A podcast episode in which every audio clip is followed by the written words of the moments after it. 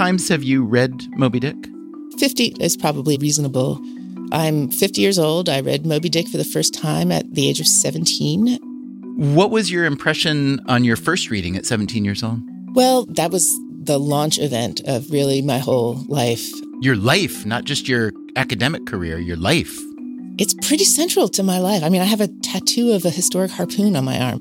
It's pretty, it's been pretty formative.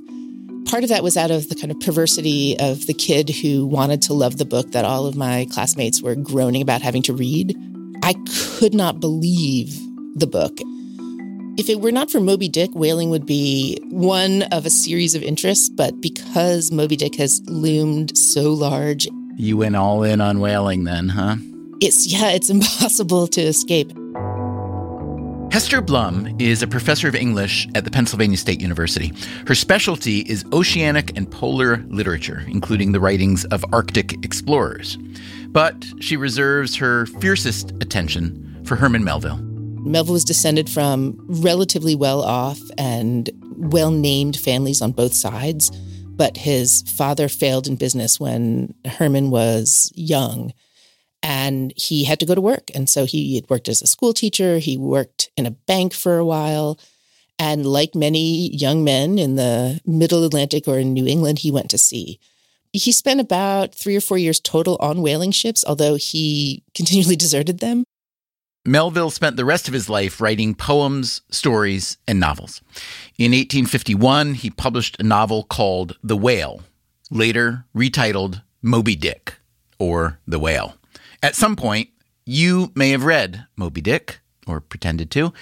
It's about a ship captain named Ahab who leads his crew on an ill fated hunt for a white whale called Moby Dick, a whale which had grievously wronged Captain Ahab on a previous voyage. Ahab's crew, Melville tells us, was made up of the meanest mariners, renegades, and castaways. Much of the novel is about what it's like to work on a 19th century whaling ship. But as much as I'd like to say that Moby Dick is a book about whaling, I mean, we have been doing this three part series on the history and economics of whaling. Moby Dick isn't really about whaling. My students are always surprised at how funny and silly and weird it is, and how incredibly relevant to whatever's happening in the world. Doesn't matter what it is. It's like, oh, that describes perfectly the headline of the day. There's a headline early in the novel that says Bloody Battle in Afghanistan, grand contested election for the presidency of the United States. My students read it today and they're like, oh, this is about an oil industry resource extraction that is not sustainable and is destroying people on the earth. As we've learned over the past couple episodes, whale oil was for many years the central commodity that drove a massive industry. In the US, this industry peaked in the 19th century, but it grew much larger over the next century in places like Norway. Millions of whales were killed, some species nearly driven extinct. But with the rise of the environmental movement and with new substitutes for whale oil, the whale transitioned nicely from utilitarian energy source to perhaps the most iconic emblem of the natural world. It's been quite a voyage. So, today, in the third and final episode of the series that we are calling Everything You Never Knew About Whaling, we are going to follow the spirit of Hester Blum. We're going to find out if the ancient practice of whaling can answer some of the thorniest questions about today's world. For instance, do some environmental improvements have unintended consequences for whales? It's definitely a concern that we've had all these whales being found floating dead. We ask what whales can do for the environment. When they come to the surface, they release these enormous fecal plumes. We also ask what can the records from 19th century whaling ships teach us about 21st century workplaces? You know, what are these guys seeing? Are they cooking up some kind of conspiracy? And, best yet, we get on board a very old whaling ship. There's 24 bunks here, and all of the men could be locked up in this room in the rare cases of mutiny or violence. Mutiny, violence, and fecal plumes. Everything you never knew about whales, part three, starting right now.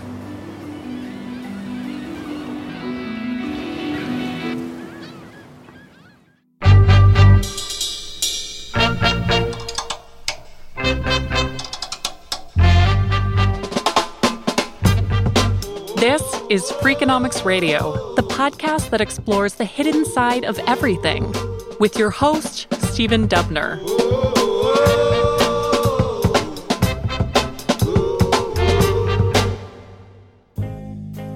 There is a phenomenon called the frequency illusion, also known as the Baader-Meinhof phenomenon. That's when you are tricked into thinking that a given thing is more popular than it is only because you have started recognizing it. Imagine you just bought your first car, let's say a Subaru, and suddenly you're like, oh my God, there are Subarus everywhere. But the number of Subarus hasn't increased. It's just that your brain has started registering them, and our brains love to seek out patterns. That's the way it's felt around Freakonomics Radio headquarters lately. But with us, it isn't Subarus. It is news stories about whales. They are everywhere. There's the one about killer whales that seem to be deliberately smashing into yachts off the coast of Spain. If you own a yacht, you might want to watch out for that. There's the story about a beluga whale near Sweden that some people suspect was trained by a Russian spy agency. But the worst stories we've been seeing are the ones about dead whales.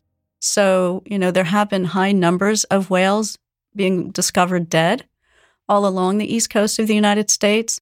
That is Kate O'Connell. She is a policy advisor with the Animal Welfare Institute. And what's causing all these whale deaths?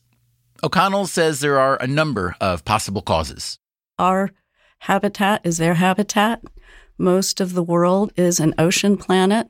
And what we're finding out now with issues such as plastic pollution, we're finding sperm whales coming up on shore. And when they open them up to study what caused them to die, they're literally weighted down with tons of plastic inside of them. It's hard to really understand how many whales are being killed in ship strikes or through, you know, interactions where they've ingested plastic and they've died. Not all of them will strand on a beach for us to study. There's also the commercial fishing industry to worry about.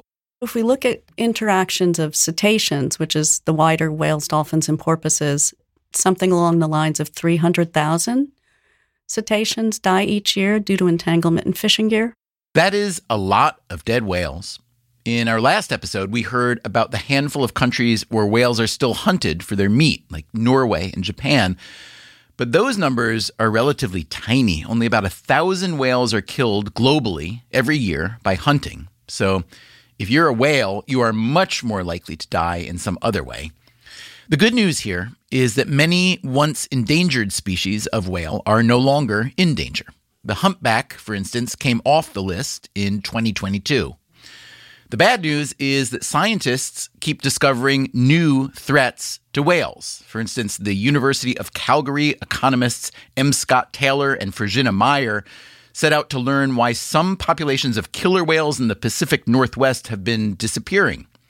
The cause of this decline, they write, is hotly debated, their argument is that a major culprit is noise pollution from international shipping channels. Ship noise can mess up how whales navigate and communicate. Taylor and Meyer's analysis finds that shipping noise causes not only a rise in whale mortality, but also a drop in whale fertility. And shipping isn't the only source of ocean noise. Here's Kate O'Connell again. There are concerns about seismic testing and also pile driving related to wind farms. I do think we need to be extremely careful about wind farm placement. No causal link has been found between the construction of offshore wind farms and whale deaths, but O'Connell is concerned. When you look at where they will be developed or in the process of being developed off the East Coast, a lot of them are coinciding with habitat of critically endangered North Atlantic right whales. We went looking for a second opinion on whether offshore wind farms pose a significant danger to whales. My colleagues and I don't see the evidence for that case. That is not dismissing it. That's just saying I don't see the evidence that that is the reason for these increased mortality events. That is Joseph Roman. And I'm a conservation biologist based at the University of Vermont. And what does a conservation biologist do? Well, in a way, conservation biologists are like the medical doctors of the planet, in that what our goal, my goal, is to increase biodiversity, to protect species, and also try to control some of the risks that the planet is currently under. Roman is working on a book called Eat, Poop, Die How Animals Make Our World. He says that if you want to understand what whales contribute to our ecosystem, especially to the health and productivity of the oceans, you have to understand their poop, or what he calls their fecal plumes. They have to come to the surface every 10 or 20 minutes. And when they come to the surface, they breathe, they rest, they digest, and often they release these enormous fecal plumes. And really, that's been what I've been dedicating maybe the last 10 years of my life is to see how ecologically important these plumes are. And it turns out they're enormously effective in increasing productivity in areas where whales feed. Roman's research has shown that whale poop increases ocean productivity because whale poop is packed with nitrogen. If you added up all the feeding whales in an area like the Gulf of Maine, the amount of nitrogen that they release is comparable to all the rivers combined. So, an enormous amount of nitrogen coming to the surface, especially in the summertime, which is when these nutrients become limited. And also, whales can bring these nutrients hundreds, thousands of miles across the globe when they go to breed in the wintertime. Many whales migrate regularly, much like New Yorkers have historically migrated to Florida they travel to warmer waters in the winter and cooler water in summer. Researchers have discovered a global network of whale superhighways, north to south routes that are thick with those nitrogen rich fecal plumes. And we've tested do the phytoplankton, do these algae or plants pick up this nitrogen? And indeed they do, and they grow faster when the whales are there. So the whales are creating this pump or this positive feedback loop that they're releasing nutrients into the ecosystem just as it's needed. These tiny organisms, in turn, release oxygen, which is rather useful for the planet, and they absorb a significant share of carbon emissions. This is one big reason to celebrate the comeback of the whale and the end of industrial whale hunting, which peaked in the 1960s. The cool thing is, as we watch whale populations increase, we see new patterns all the time. We see large superpods of whales feeding, which no one alive had seen, hundreds of whales feeding together. And we're starting to see killer whales or orcas feed on humpback calves or blue whale calves, starting to do what we believe were their historical patterns. So that's the great thing about conservation is when it works, every year can be a surprise. So, whales are plainly a big contributor to a healthy ecosystem, but so are offshore wind farms if they're able to generate cleaner electricity. We asked Roman how he thinks about wind and whales.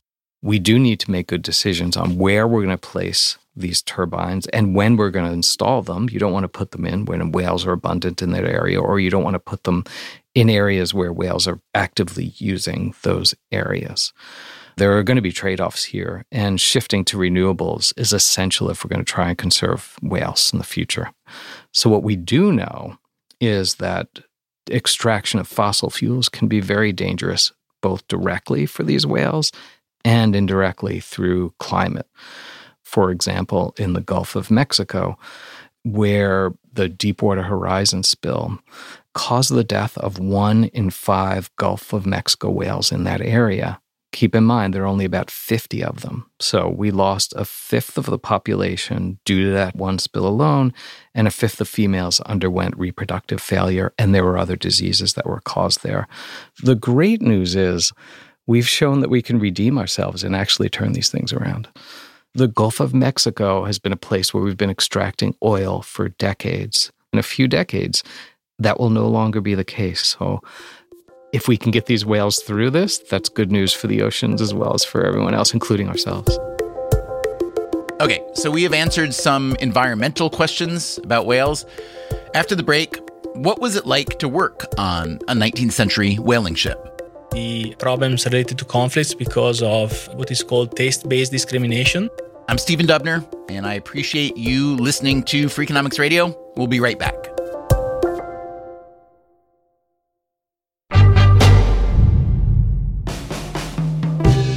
Every year, thousands of economists from all over the world gather for a conference hosted by the American Economic Association.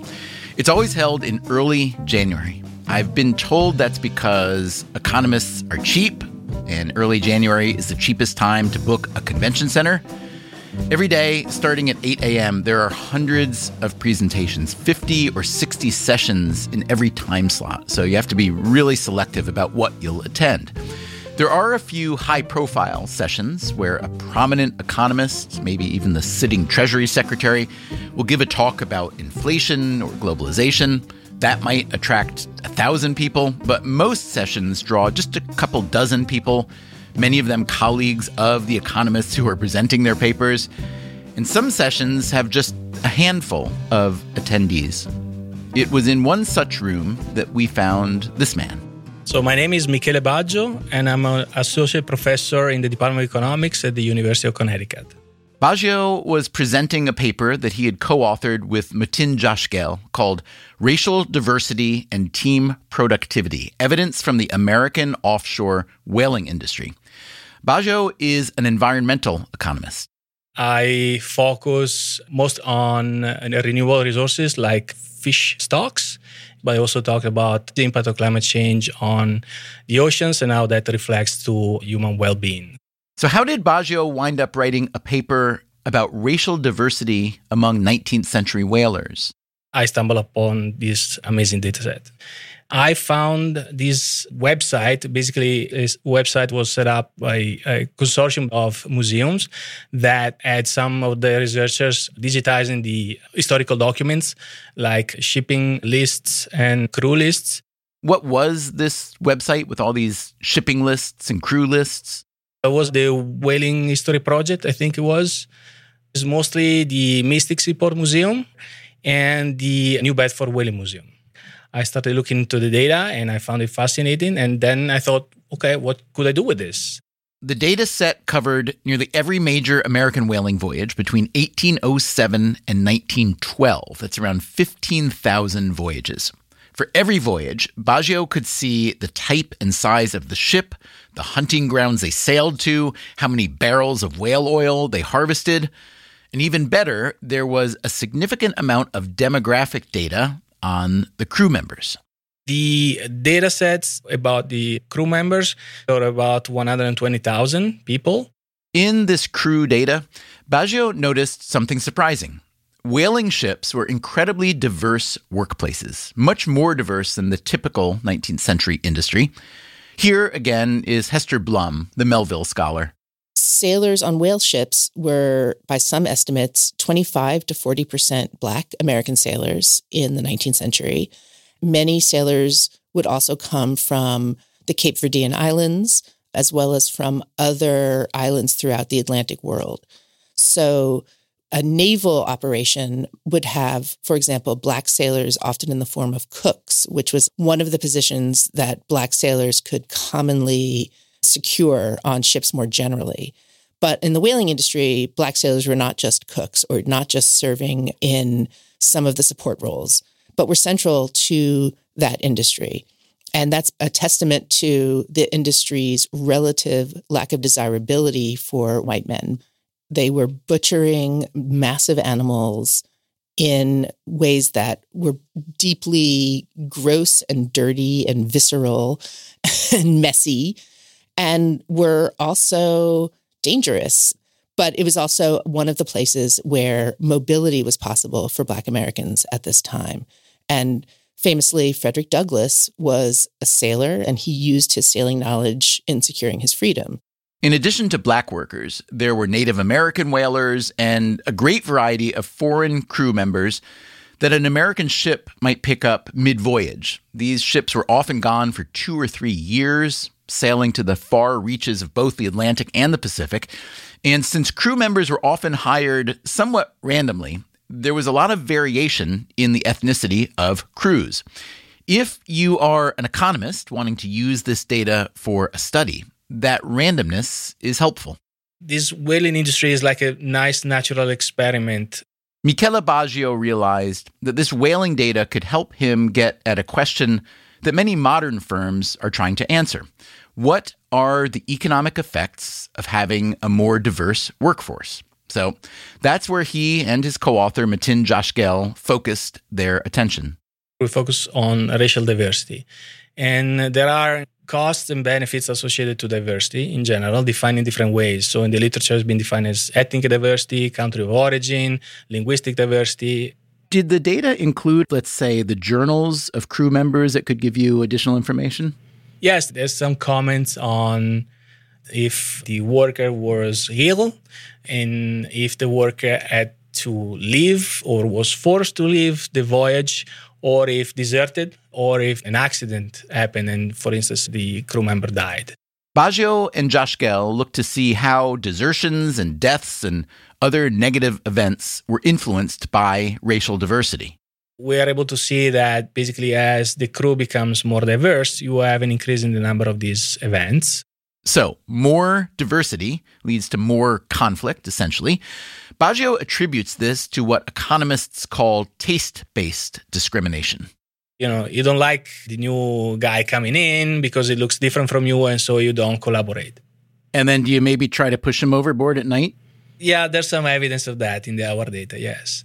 And then maybe those guys who are sick of getting abused would also desert the ship at some point if they could? Exactly. Exactly. That's exactly what we find. Okay, that's the relationship between diversity and conflict. But what about the relationship between diversity and productivity, the actual performance of the whale hunters?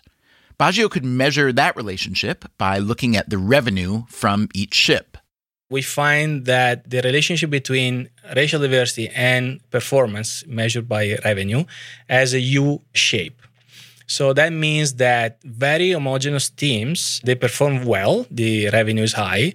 As diversity increases, the revenue decreases, so there's a cost to diversity until it reaches a minimum. And then at higher level of diversity, the performance increases again and basically overweight the initial costs. Okay, let's sort this out. Imagine one whaling ship leaves New Bedford, Massachusetts, with a 20 man crew made up exclusively of white New Englanders, and another whaling ship leaves New Bedford, same size crew, but some of them are from Hawaii or the Cape Verde Islands, or maybe they're indigenous New Zealanders.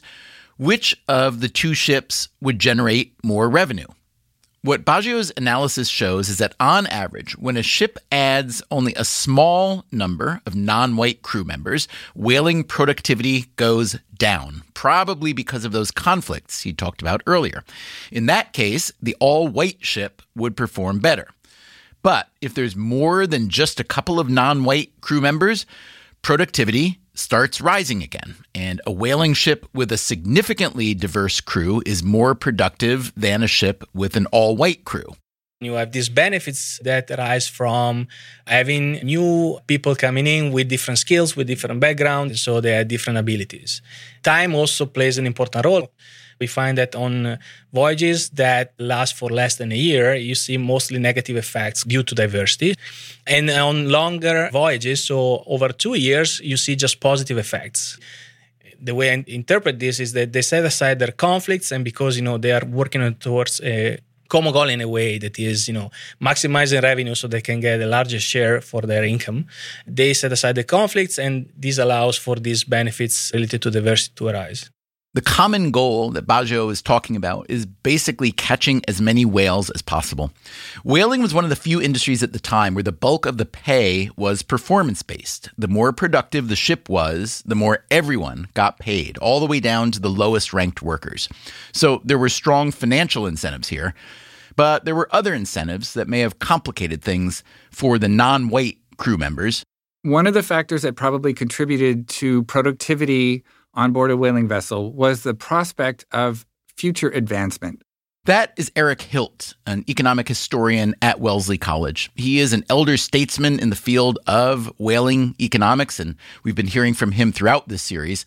Hilt is a fan of the Baggio and Cosgel research, but he says that racial conflict may not be the only thing that could lead to lower productivity. So a sailor might have an incentive to do his job well, not only because he wants to be successful and earn more money from the voyage, but also because he wants to be recognized as a good, you know, candidate to become an officer one day or get promoted to higher ranks. So, in a world of strict racial hierarchies, African American crew members, Portuguese crew members, Hawaiian crew members, they probably recognized that they were unlikely to be promoted. And so that probably affected their incentives. In other words, in a more diverse whaling crew, it may be that not all workers have equally strong incentives to work as hard as they can. What you'd really like to know is what's life on board the vessel like when you have you know people from diverse places relative to a case where there's less diversity if you read you know journals of members of the crew who are describing what life is like you do hear cases where you know there's anger and frustration at the fact that a lot of portuguese is being spoken you know what are these guys saying are they cooking up some kind of conspiracy similar in spirit to the comment you hear today about wanting everyone to speak English or something like that, right? So it's entirely plausible that productivity was lower in cases like that when there might have been a lot of tension among the different members of the crew. I went back to Michele Baggio to ask whether his analysis of diversity on whaling ships has anything to say about diversity in labor markets today. Well, extrapolating from our work to current times is tough. It depends on the industry, it depends on the type of the production process itself. Because if you have a labor force or tasks that do not require high skills, then you would expect, at least the literature tells us that you mostly see costs associated with diversity.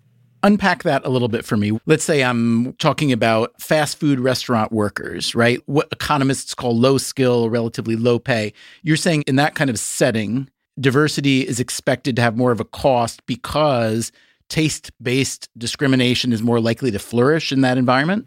Based on the literature, yes. But there's this component of adaptation, right? So as you spend more time with people that are different from you, you adapt and you don't see the conflicts anymore. So that might go away. You know, the best answer in economics is always it depends, right? It depends on the context, it depends on the industry. And what was life like on board the Pequod, the whaling ship in Moby Dick? After the break, we try to get a feel for that. Whale ships are the world unto themselves. I'm Stephen Dubner. You're listening to Freakonomics Radio. We'll be right back.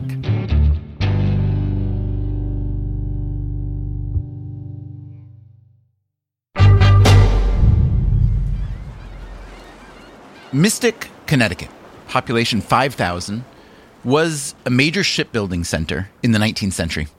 And it was convenient to the major whaling centers that needed some of those ships, like New London, Connecticut, New Bedford, Massachusetts, and Sag Harbor, New York. All this history is now preserved in Mystic Seaport, the biggest maritime museum in the U.S. Maria Petrillo is a director of interpretation at the museum. So in the 1920s, the last shipyards along the Mystic River were closing, and the founders were looking at the artifacts and industry that was being lost, and they were making a concerted effort to preserve it. And then in 1941 is when the Charles W. Morgan came here, and the museum started to form around the Morgan as its centerpiece. The Charles W. Morgan is a whaling ship that would have sailed with around 35 crew members. It was actually built in New Bedford, not Mystic. Its maiden voyage was in 1841 and it survived 37 whaling voyages. It is the oldest American commercial ship still afloat. In 2014, after many years of renovations at Mystic Seaport, the Morgan set sail on its 38th voyage. In the old days, it would have sailed deep into the Atlantic or the Pacific, and it might have been gone for three years. This voyage was just three months up the New England coast to revisit some of the places where the whale used to rule. The Morgan is considered a sister ship to one of the whaling ships that Herman Melville sailed on, also out of New Bedford. And that is how Hester Blum, the Melville scholar from Penn State, got to sail on one leg of the Morgan's 38th voyage. I did. The National Endowment for the Humanities helped fund a number of us to serve as cultural interpreters of America's maritime history. So I applied for that and was so glad to be selected. I spent only about 18 hours on that ship. They took very cautious, short legs up the New England coast to try to not take any risks with this immensely important vessel. How far offshore did you get? I don't know that we were out of sight of shore, although some of the legs did. One of the legs was out in the middle of Cape Cod and was joined by a pod of humpback whales. My leg sailed from New Bedford, which I appreciated because that was the departure point for so much of what I studied. It was such a heady experience to be on that ship. And we had the chance to sleep in the forecastle, which is spelled forecastle, but pronounced forecastle. And so you heard every snore, every movement, the sounds and the creaks of the ship were remarkable. And you can see the various plug holes in the wood that have been plugged up with tar and the density and the heaviness of the ropes and how many of them there are and what it would mean to work sail and having to identify those different ropes. Just the tactility of it is incredible. Now, had you been on the Cape Cod leg and you'd seen that pod of whales, do you think instinct and historical and literary fervor would have overtaken you and you would have found a harpoon and gotten to hunting them? No, no, I would have wept. I wept alone just watching the video footage of it. So you're a lover, not a hunter. No, certainly not. Although I do think hunting has its place in some settings in some communities, but I'm not an advocate for industrial scale slaughter by any imagination. On the day we visited the ship recently, Hester Blum made the trip up from Pennsylvania to join us. I love the wooden plugs on the boards so much. We were joined by Maria Petrillo and Mary Kay Bercaw Edwards, who is both a museum staffer and a Melville Scholar at the University of Connecticut. It's a completely average whale ship. And I've always been really happy that the only surviving whale ship in the whole world is completely average because this is what most whale ships look like. It's 113 feet length on deck, and it's about 315 registered tons it's kind of an odd measurement to conceptualize, but if you think about it, a bull sperm whale could be 80 feet long, you know, 20, 30 feet shorter than the length of the ship itself. Toward the middle of the ship is the tryworks, two big vats heated by a brick furnace where the workers would toss in huge chunks of whale blubber to melt down into the valuable oil. Some of that oil was then used to fuel the tryworks fire itself. And as you can imagine, Melville had a lot of things to say about this self consuming artifact that is the whale. And you can only imagine the smell. Rendering the oil from the blubber is like rendering the fat from bacon when you cook it in a pan. Except that you imagine that you were cooking that bacon in your moving car while you're driving it. It was incredibly dirty and hot and messy. And then as soon as the process was over, they had to clean the entire ship but then again, it would repeat, the process would repeat itself. So it was a constant labor. And who were the workers engaged in this constant labor? We asked Michele Baggio about that. The massive data set he used to analyze whaling crew diversity included records for the Charles W. Morgan. So, the voyages for which we have data for the Morgan go from 1856 to 1908. And what size crew would it have had? On average, on these voyages, uh, we have data for 11 voyages. The average size was 33. And then what can you tell us about the diversity of its crew over those several decades? Yes, so there was a large share, obviously, of white crew members, but it was lower than the average for the data set we have. On average, we have 77% of the crew was white. For the Morgan, it was 66%. There was a more than 30% black whalemen on board and 2% Native Americans. Were there any women among these whalers? Sometimes in some voyages, the wife of the captain was on board. You can find evidence of this today on the deck of the Morgan. There's what looks like a small wooden outhouse, and inside there's a cot, a chair, some knickknacks, we're standing next to what we call Mrs. Tinkham cabin. So this is a cabin that was built for the second woman who sailed on the Charles W. Morgan, Mrs. Tinkham. And this was her private space. Some owners and captains liked the idea that they were religious captains and that their sailors would keep the Sabbath and keep a certain degree of religious observation while at sea. To my reading, most sailors were not necessarily crazy about that. And a captain's wife would often mean more of a Christian civilizing presence that could be good for morale, it could be good for treatment, but for the sailors who were less devout, that presence was a disruption to their lives. There was one captain his wife who had a little daughter on board. I think she was three. The daughter had a little pram, and the mother had the daughter fill the pram with Bibles and go up into the forecastle to give to the sailors. And she writes about it as if it's this sweet, cute, wonderful thing. But the sailors were quite resentful because the forecastle is like their only place to get away. That's their space. And the fact that it was invaded by this child and this woman, they resented that. Down below deck, in the forecastle, the wooden bunk beds are packed close together. Here's Hester Blum. Culturally speaking, the ship community would be a tight one. There would certainly be conflict. What did they do for fun, for social interaction, or for, you know, human betterment, especially during the many, many, many long hours and days when they're not actually hunting whales? Sailors would tell stories to each other. They would read, they would lounge, they would make repairs to their clothing. Most of them are expert sewers. They would carve souvenirs for family members or for themselves out of whalebone. Did they put on shows? Many ships would do theatricals. That was less common in whale ships, in part because I speculate the ships were smaller and weren't carrying costume trunks in the same way that British naval ships did, where people were building sets and fully costumed. And the crews of whaling ships are, in some ways, very different than the crews of other maritime trades, and certainly the crews of naval ships, which were more elite, relatively speaking. Whaling crews were different and strange for all of these reasons. And what about the language barrier or lack thereof on a typical whaling ship? The sailors had a lingua franca, which centered on English and Spanish and Portuguese. Whale ships in the American whaling industry are so concentrated out of New England that English tended to be the lingua franca, although there were many Cape Verdean sailors who would largely be speaking Portuguese.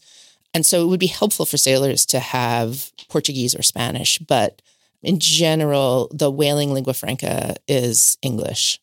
And how about the crew in Moby Dick, the book you love more than anything? Describe for me the diversity of the crew on the Pequod. The crew of Moby Dick is more diverse, probably, than any historic whaling ship was. We have the three harpooneers all represent certain kind of racial typologies in ways that are cartoonish and cliched in many ways. We have Tashtego, who is a Gay Head Indian from Nantucket, an indigenous Nantucketer. Daggoo, who is represented as the African, standing in for a continent, and Queequeg, the Polynesian sailor, all three of whom are the harpooneers or the boat steerers, which are positions that are not usually held by non white men. Melville made a very specific choice to make the harpooneers these three racial archetypes. He refers to the crew of the Pequod as the meanest mariners, renegades, and castaways that he's going to elevate for the world. The choice to make the Pequod's crew the most diverse possible is part of that kind of mission to shed light and to elevate them to the level of other working men. So, how atypical was the Pequod crew then? Right now, you're saying it was very much so that it was idealized in a way but also, you know, at least in terms of statistical diversity, it doesn't seem wildly out of sync with the norm. It's out of sync only in the sense that I think of this sometimes like the scene of the UN in Austin Powers, where everyone at the UN is wearing their most cartoonish national costume imaginable. And the Pequod has basically one man from each of 30 different countries. It's like Noah's Ark for whalers. Precisely, precisely. And so everybody is performing their ethnicity. That's the part that's anomalous. So while it's not unusual to have Parsi or Lascar sailors from the Philippines on a whale ship, it's not a given that every whale ship would have one. From my reading of historical narratives, the more diverse a crew is, the more of a sense of shared purpose there might be in constituting a community. Is part of the shared mission, would that include a common enemy or not necessarily Does the crew get tighter in opposition to, in some cases, the captain, or maybe it's the whales who are the common enemy? I'm not sure. I'm laughing especially because one of the very funny discourses on Twitter about Moby Dick, because there's a whole kind of subset of Moby Dick obsessed Twitter. And one of the jokes is about what it means to hate a specific animal because it sailors don't hate whales. it's their job. And so part of what makes Moby Dick funny in some ways is that there's a hatred for a specific animal. Can you describe in just a few words what Moby Dick Twitter is like? there's a lot of memes, a lot of you remember accessories that used to be in the Sky Mall catalog, those inspirational business posters? Not really, but yeah. Well, so a lot of it is taking lines from Moby Dick and translating them into popular memes. And so that's always amusing. Do you have a favorite or two? I'm guessing there are a billion plays on Call Me Ishmael, for instance. That's a big one. The distracted boyfriend meme is a common one where the original girlfriend is something like the plot of the novel. And the girl that is distracting the boyfriend, the boyfriend is Melville. The girl who's distracting him can be something like minute details about whaling taxonomy. so that's a common meme. Many of us like to share the dick joke of the day from the novel because the novel is filled with dick jokes. Yeah, it really is. Why is that? And how much of an outlier was it among literature of the time? It's an outlier only in the sense that it remains widely read today. In part, that's because by naming the whale Moby Dick, I mean, there's so many ways. Melville's like a deeply queer writer. All of his texts have scenes of mutual masturbation or various other queer subtexts. Moby Dick is, in some ways, the most obvious, in part because Dick meant the same thing in 1851 as it does today. But also, sperm whales got their name, spermaceti whales, because their oil can resemble ejaculate. Also, before it was understood to be the oil that it is, there was a theory that it was, in fact, ejaculate. So that's where sperm whales got their name. Which was hard to imagine how it got in their head, I always thought. Well, you know, anatomically, if you look at the ancient maps of the sea that are filled with sea monsters, they have a lot of strange shapes. So where the appendages go is unclear. The challenge of reading Moby Dick is having a comfort in not knowing and being someone who can sit with dissatisfaction or sit with inconclusiveness, sit with discomfort, sit with the idea that things will not be resolved necessarily in the time frame or the way that you want them to. And I don't think everybody's comfortable with that. So if you could go back to your 17-year-old self and maybe when you first read it and fell in love with it, but then tack onto your 17-year-old self your current self with your deeper understanding of the book, how would you describe to your classmates who were not interested in reading Moby Dick, or maybe to the millions of people today, the billions of people today who remain not interested in reading Moby Dick, how would you describe to them the virtues that a 17 year old would appreciate? Moby Dick is deeply weird and funny. And what it especially does for me, both the 17 year old me and to the 18 or 20 year olds to whom I teach it now, and you know to my 50 year old self who still reads it at least once a year moby dick takes any sense that you might have that there is some transcendent great perfect work of genius or truth in the world and turns it into a mess and a mess that does not breed despair but a mess that invites you into that process of trying to figure out why greatness or transcendence is not only not achievable, but not desirable. And this is part of my own journey in literature of seeking truths or greatness or transcendence, which I had been trained to do, whether it was some kind of elitism or a sense of what literature can do, to realizing that what literature does instead is show you the world as it is, which is really lacking in a lot of those qualities, but not despairing of them. The idea that things can be messy, and that's part of the form of Moby Dick's own messiness. Melville writes again and again in his works that no grand cathedrals can ever be finished in the lifetime of their architect, that they always have some future realization, but it's always through others. And so I see that as a real invitation to readers to be part of that process of continuing to work on refining the shape of that world, that building, that cathedral, whatever it might be. I'd like to think that Hester Blum is right. Well, really, that Herman Melville was right, that we've all got a lot of work to do refining the shape of the world, the cathedrals that remain unfinished. Where does your cathedral lie? That's not for me or anyone else to say. That's for you. But the odds are you will have to seek it out. As Melville writes in Moby Dick, it is not down in any map. True places never are. Thank you so much for listening to this series on the history and economics of whaling and on Moby Dick. We love doing these occasional deep dives. If you have ideas for a future series, please send them along to radio at freakonomics.com. Also, as we mentioned in episode two of this series, we had a hard time getting a current day whale hunter to speak with us on the record, but finally we did, and it was interesting. We will be releasing that as a separate interview very soon, so keep your ears open. Meanwhile, we will be back with a non whaling episode next time on the show.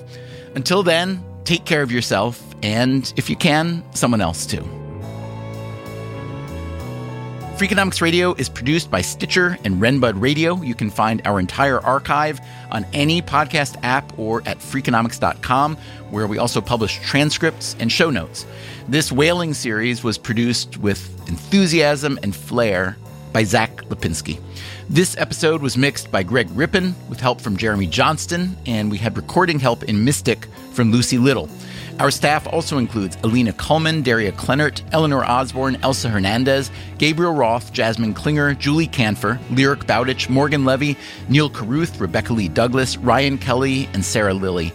Our theme song is Mr. Fortune by the Hitchhikers. The rest of our music is composed by Luis Guerra. As always, thank you for listening. I would never say no to a chance to visit Mystic. Really? Okay. You may regret having offered that.